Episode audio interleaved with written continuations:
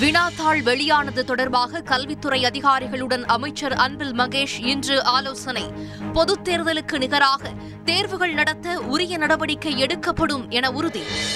தமிழக ஆளுநரை திரும்பப் பெற வலியுறுத்தி மக்களவையில் இருந்து திமுக எம்பிக்கள் இன்று வெளிநடப்பு. எரிபொருள் விலையேற்றத்தை கண்டித்து எதிர்க்கட்சிகளின் அமளியால் மாநிலங்களவை நாள் முழுவதும் முடக்கம். கொரோனா காலத்தில் பணியாற்றிய செவிலியர்கள் சென்னையில் இன்று போராட்டம். பணி நீக்கம் செய்யப்பட்டதற்கு எதிராக முழக்கம். மாற்றுப் பணி வழங்க உரிய நடவடிக்கை எடுக்கப்படும் என அமைச்சர் மா. சுப்பிரமணியன் தகவல். மதுரை எய்ம்ஸ் மருத்துவக் கல்லூரி முதலாம் ஆண்டு மாணவர்களுக்கான வகுப்புகள். ராமநாதபுரம் மருத்துவக் கல்லூரியில் இன்று தொடக்கம். பொருளாதார நெருக்கடிக்கு மத்தியில் இலங்கையில் நான்கு புதிய அமைச்சர்கள் இன்று நியமனம். பதவி பிரமாணம் செய்து வைத்தார் அதிபர் கோத்தபய ராஜபக்ஷ.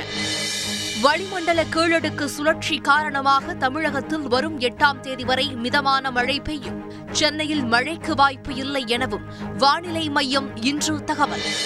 பாகிஸ்தானின் இடைக்கால பிரதமராக முன்னாள் தலைமை நீதிபதி குல்சார் அகமதுவை நியமிக்க வேண்டும். இம்ரான் கான் இன்று பரிந்துரை செய்ததாக தகவல்.